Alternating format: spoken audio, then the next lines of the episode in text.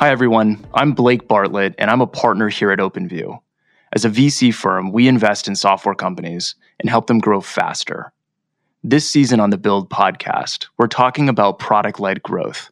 Each week, I sit down with operators to hear firsthand how they've put their product at the center of user acquisition, conversion, and expansion. Now, on with the show. Today's episode is all about customer success. There are many challenges facing customer success leaders in a product led growth environment. The most common challenge is how to scale customer success with a small team across a large and diverse customer base. With users from companies of all shapes and sizes and use cases, how can you create enough consistency to scale in an efficient manner? Thankfully, we're joined today by Lisa Ashcraft, Head of Customer Success from Dropbox. Dropbox has certainly faced these challenges in spades, and Lisa's perspective is invaluable for any PLG company out there. Well, Lisa, thank you so much for joining us here on the Build podcast. It's great to have you. Oh, thanks, Blake. I'm happy to be here.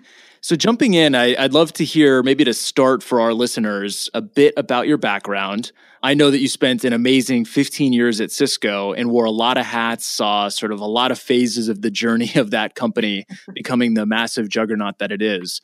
What were some of those different hats that you wore during your tenure? Yeah, I went straight into large enterprise IT out of college. I, I grew up, started in telecom. So this was at the height of where we were moving from what was called TDM to IP telephony. So I started out actually as a network engineer. My first job was handing out phones where I would go and collect the old phones that were TDM based and hand the user a new phone and um, enter in the MAC address and configure the device. Started out in the early days of those services that were telco or telecom dependent it sort of begins my foundation in my understanding of how to service an enterprise through service providers. This would be the early days of of what cloud would come become later. And really, it formed my view of managing services through service providers or ASPs in how we would offer them to the workforce. And just to give you like a little bit of context, this would be around the times when an enterprise was dependent on a carrier for things like calling cards, pagers, mobile phones, conferencing, the the voicemail box that you would use to leave a message for somebody that worked at the company. All of these were what I would describe as service provider dependent and we had to track and manage those. So that was that was how I grew up was in the telco side of the house and moved from engineering very quickly into project and service management in IT. At this point you start to see where organizationally, we're thinking about tracking all the offerings to the workforce as a subscription. That is, that IT should operate at a net profit zero. We should figure out what our quote unquote business model is. And then, therefore, what is our operating model? How will we make sure that we administer these services, that you can request them online? It's Cisco systems at this point, where we tell people and we tell the world that it's all online and so my job was to make sure that the workforce could request these services, that their manager, either through the finance or HR hierarchy, could approve them, that we could provision them, that we could operate uh, the changes that someone might want via a web page to their calling card, pager, mobile phone, um, or conferencing.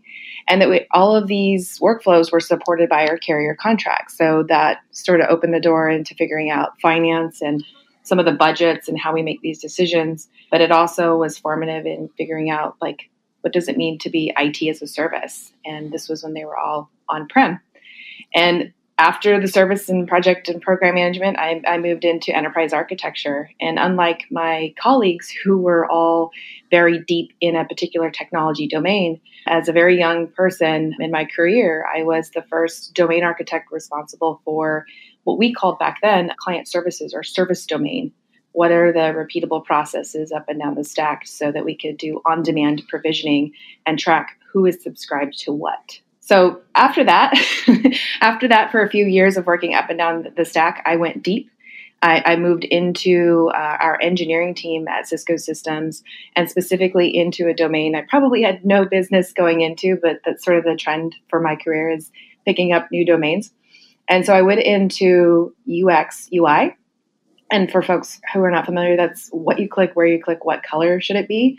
And this was uh, network and security management software that was designed for very technical personas. This would be people uh, like security administrators or network administrators, and uh, have a ton of lessons from from what I learned there. And uh, that that 15 year journey, large enterprise IT, having been the persona we'll talk about later at Dropbox that we service, but also making software for that persona. It's an amazing journey, and and and on the one hand, I mean, it's it's funny. It's it's kind of startups are startups, right? Whether this is the year 2000 and you're building something that's more focused on uh, telecom and carriers and hardware oriented like Cisco, mm-hmm. or if it's you know 2018, 2019, and it's uh, you know more of a software company. I mean, a startup is a startup. You wear a lot of hats, mm-hmm. you learn a lot of things. You're building the plane while it's flying. However, on the other hand, the specific problems that I can imagine somebody coming straight out of school right now and sort of tackling and getting their hands dirty with at a startup if they were joining in 2018 or 2019, it's a very different set of problems, although it, it looks very parallel and looks very similar. Yeah, yeah. The the advantage that that I had in in growing up in those days is it sort of now feels like a luxury based on as compared to the last four years uh, where I had time to I had a little more time to to learn um, and and have that depth. Here it is. It's been much more like figure out the answer and go and you need to draw from industry as, as quickly as possible. So it sort of accelerated the the learning curve and in particular being in um, part of a sales organization the way we need to be responsive to customers. And so i can imagine someone new Brenna out of school without that luxury of context of what quote unquote a typical enterprise looks like might be wondering how does this work? Why does this work this way? Or we should build this. And we go yeah there's actually an industry practice around that. So that's been kind of fun and, and entertaining or, or, exciting to work with young people in the startups is to help them understand you know what are some of the places we can innovate and what are the some some of the places where there's already a really deep practice that they can borrow from to stand it up more quickly. And how did you end up at dropbox? As I mentioned earlier, I was a very young enterprise architect inside of IT. I had a colleague who was also the most youthful. I think we were only a couple months apart. So we grew up through the ranks inside of this virtual organization of enterprise architecture. He had the depth in terms of the gadgets. He was the domain architect for the desktop domain and user computing. And so he would like to play with the toys, but it was my job to figure out how we would get them in the hand of the workforce and get them paid. So as he eventually progressed in his career and went into our, our product teams at Cisco and then left and, and went into VMware, the fifth day he got to Dropbox, I think it was, he said, I need you.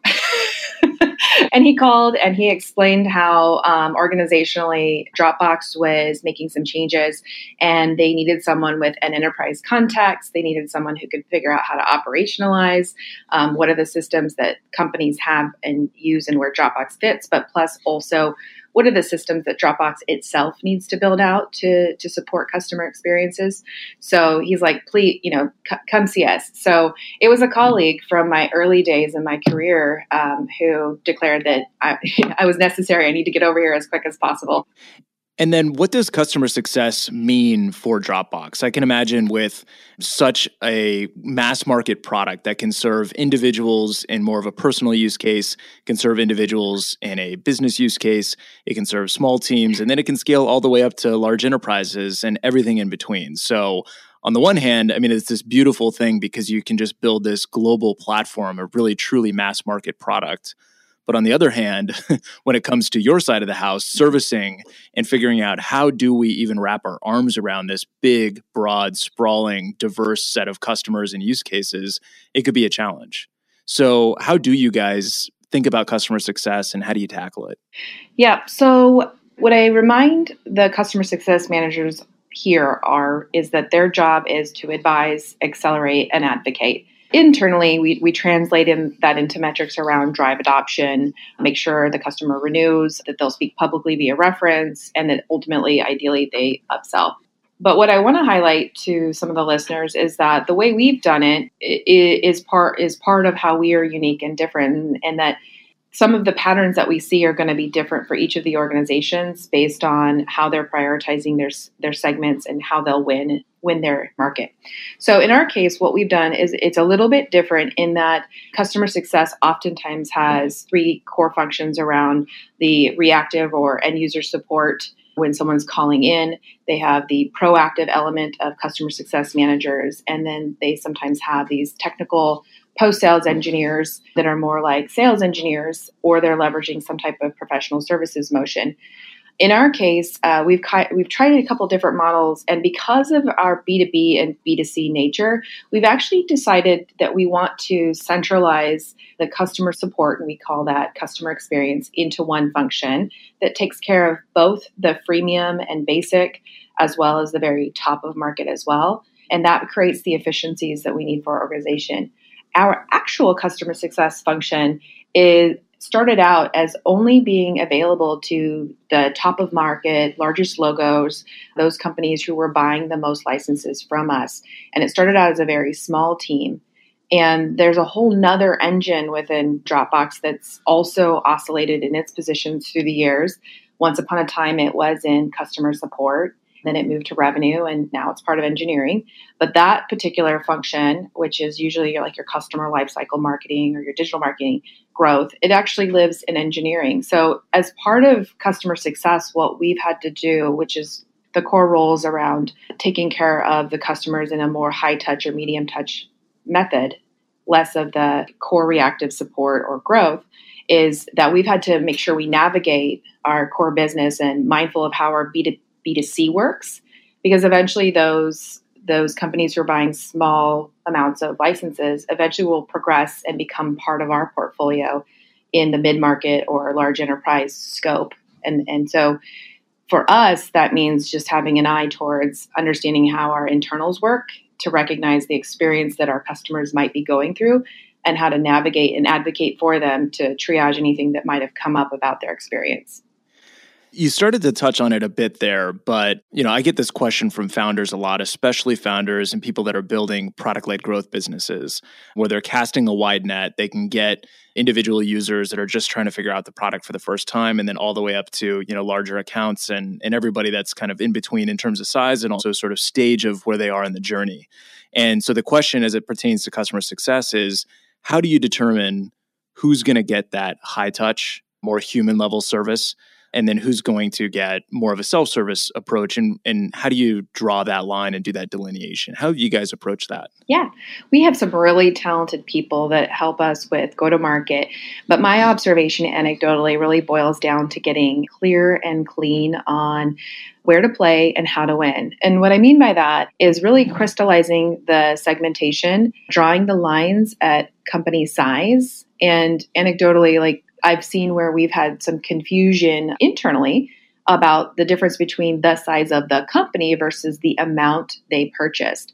So I would say get really clear on your your segmentation and the language that you use across the company to describe that. Try not to overuse the same word to mean multiple things.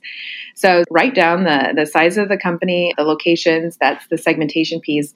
Make sure it's very clear on the different motions or go to market what will be self serve, what will be direct, outbound, and the feature differentiation. Once you've got that as a, a single view, whether it's on your whiteboards or your PowerPoints or your tables and views that you're looking at, is then after you've clarified what you, you know, where you think you'll win and how you'll play, then you assess your product readiness and your fit based on your total addressable market and determine what it's going to take to make those folks successful.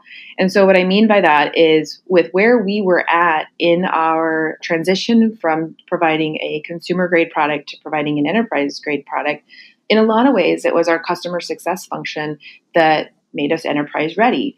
We did have at that point some gaps in our enterprise capability in the product.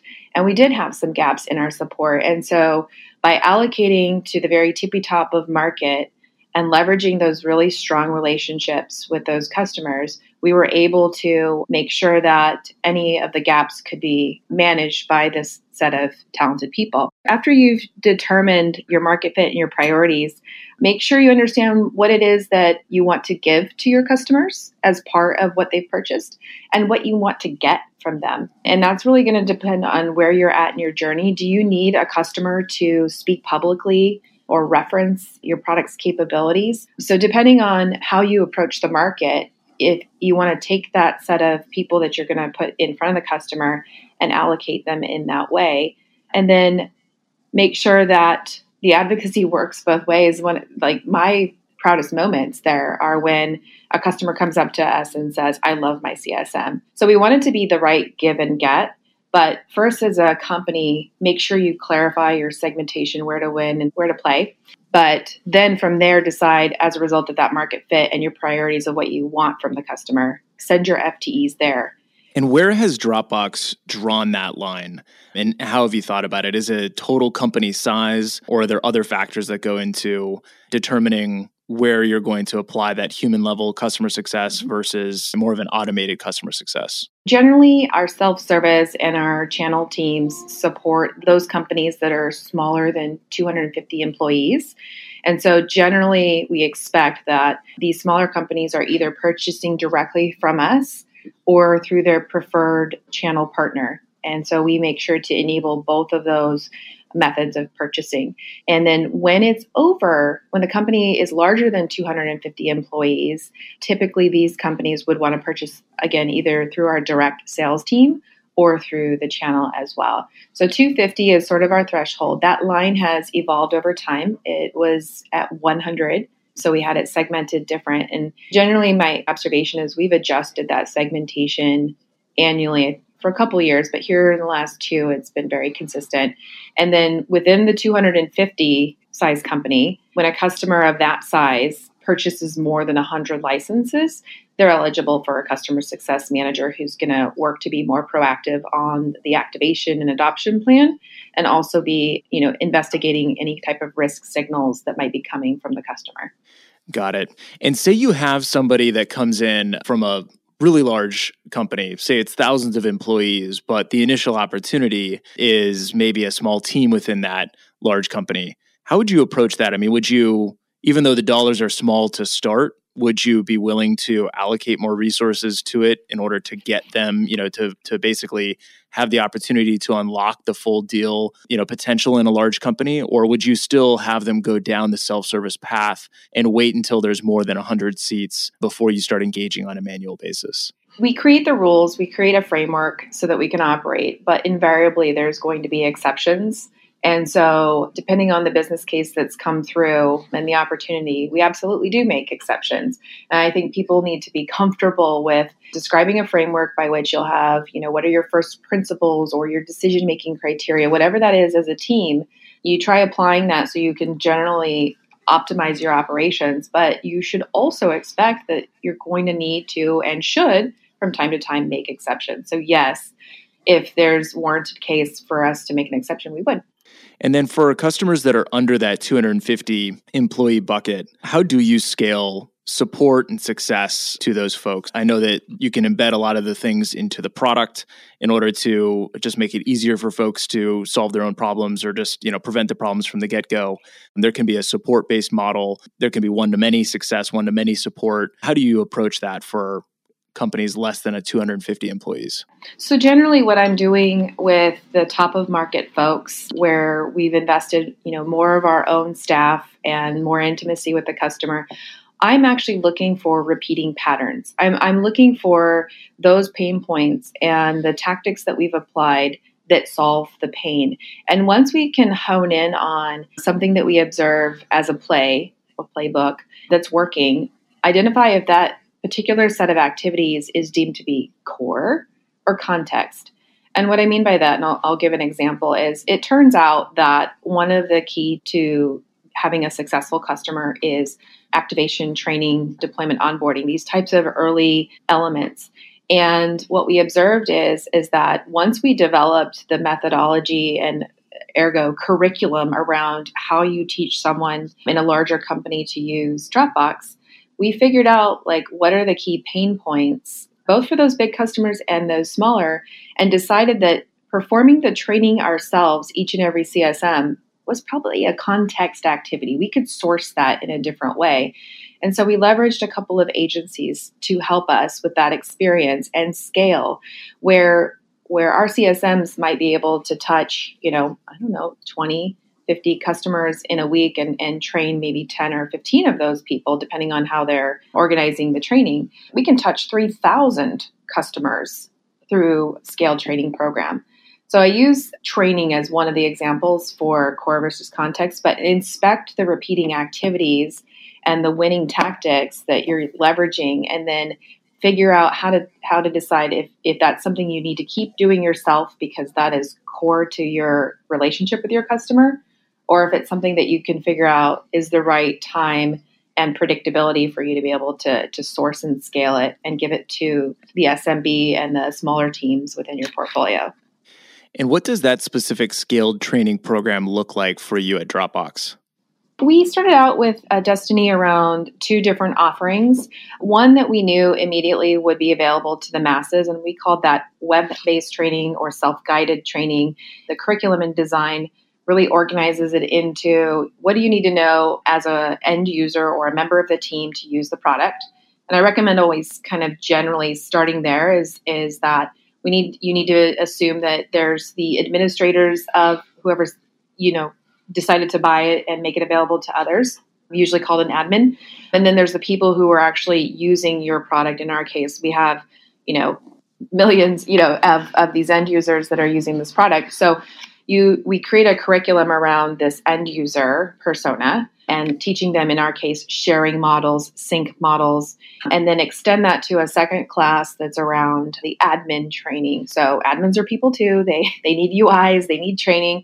And why it's important for people who are admins to take the end users they need to understand the product first so they can make the important decisions about how they want their instance configured to meet their environmental requirements and then lastly, for the really large enterprises that actually have federated roles, we have a help desk module. So both the web-based offering, which goes to all of our SKUs, is available online.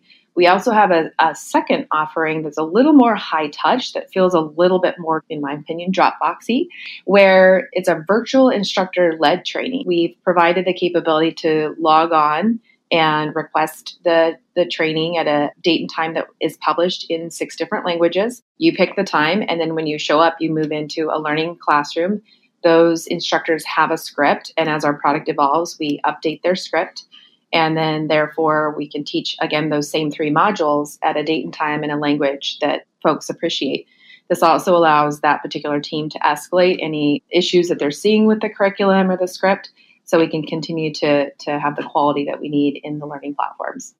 And something that you had mentioned that I wanted to double back to was you were talking about in looking at the customer base, identifying sort of patterns that are repeating in the customer journey.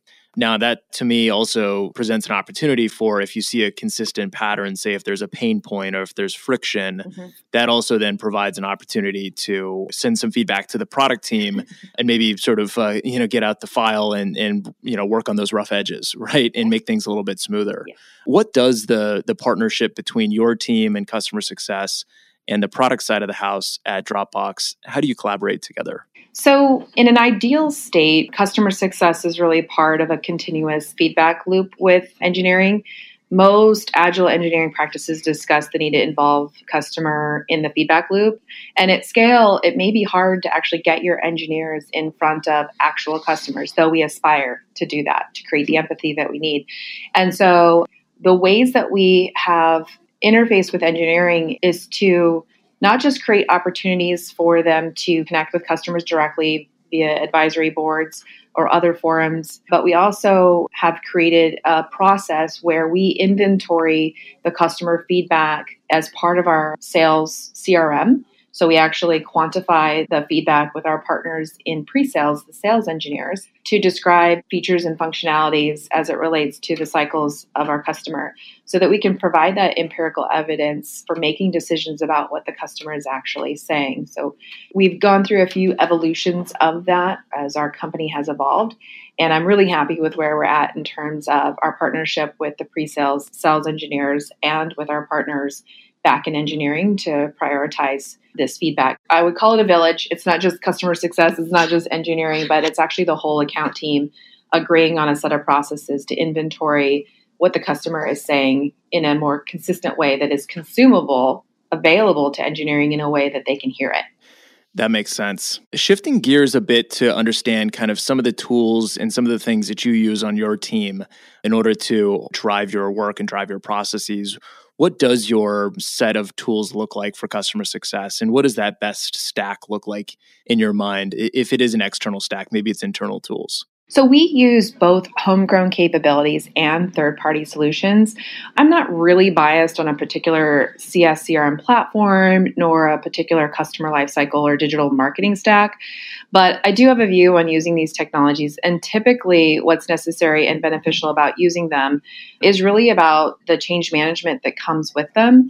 And it's really about getting people to share in a view of what the right metrics are and how our processes with the talented people that we hire can move the needle on those metrics and then inspect them and adjust the process. So to me, this is really about continuous improvement with whatever you're using. And the reality is, we've had to get scrappy with these different disparate systems. Our frontline support uses a particular technology, our sales team uses another, and customer success ends up needing to pivot or swivel in between those to get the right level of access to get the data out. So I look forward to projects in the future where we can start to instrument a larger customer 360 view with the data that we have in a more unified UI for the customer success manager. And that's what we're working on right now. But I'm not biased. I, have grown up implementing a lot of CRMs, ERPs. So I will use what's in front of us and make plans to, as we can to, to evolve that to the next generation. What I will say,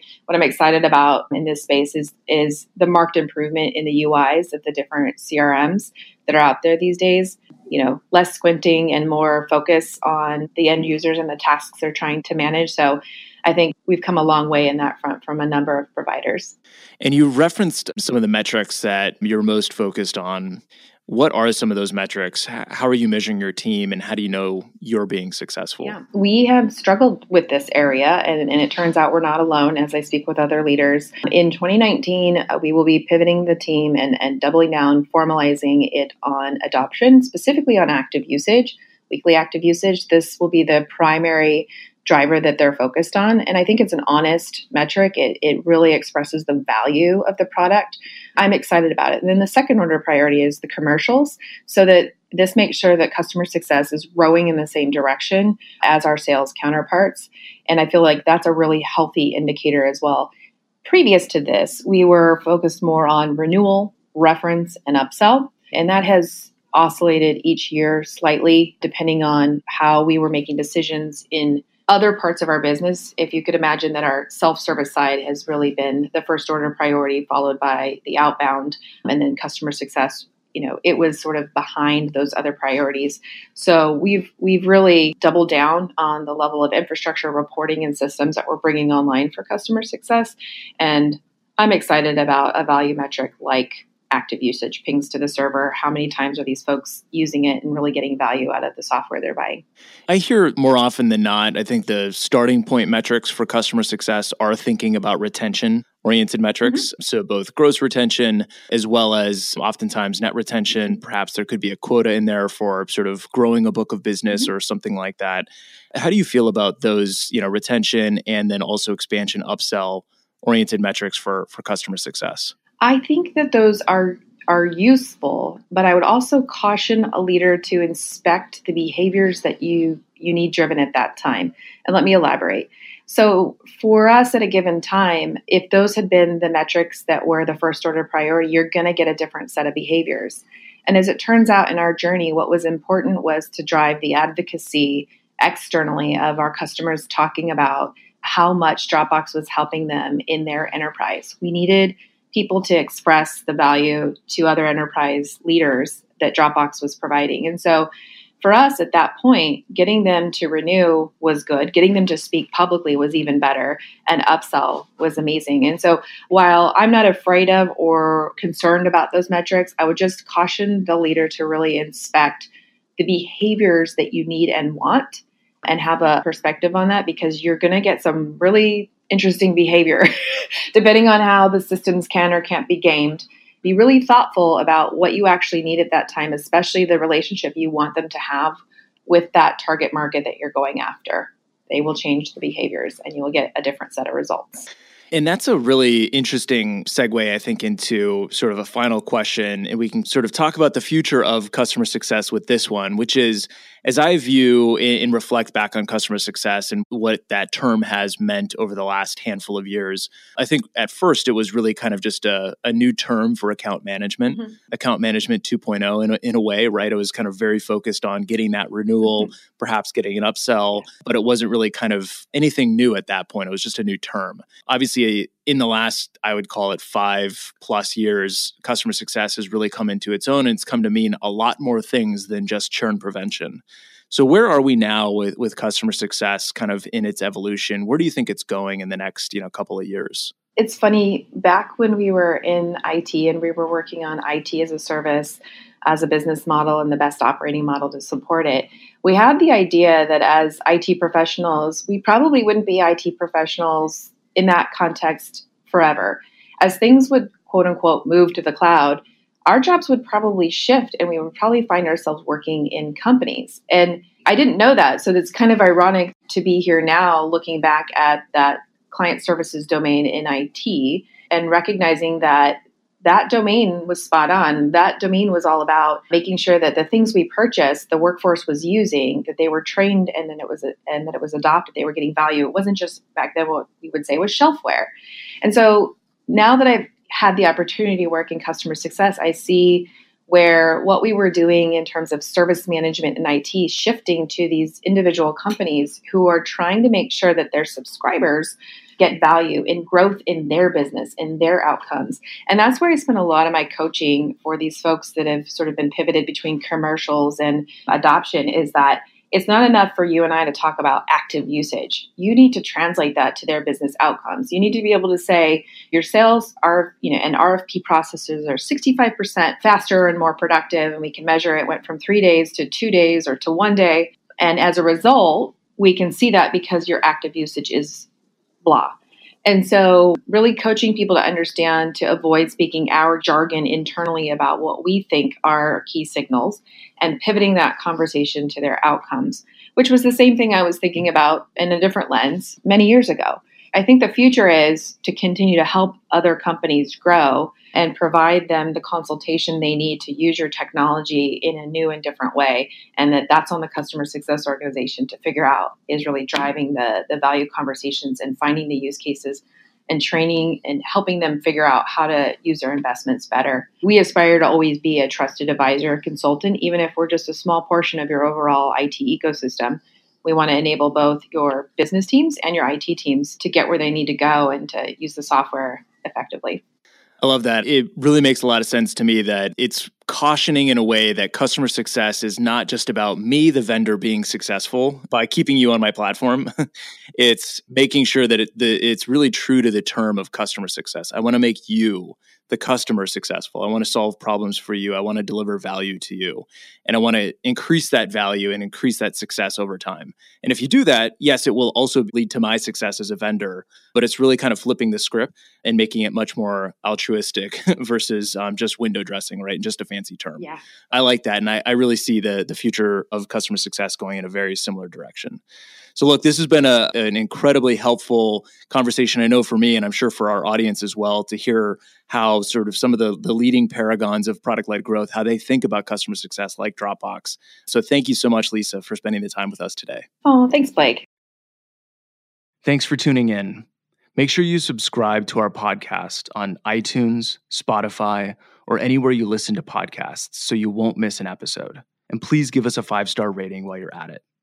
Outside of podcasts, we produce content daily on OpenView Labs. And you can also follow us on Twitter at OpenView Venture and subscribe to our newsletter that is sent out to over 100,000 SaaS operators every Saturday morning. You can do this by going to openviewpartners.com slash newsletter. See you next time.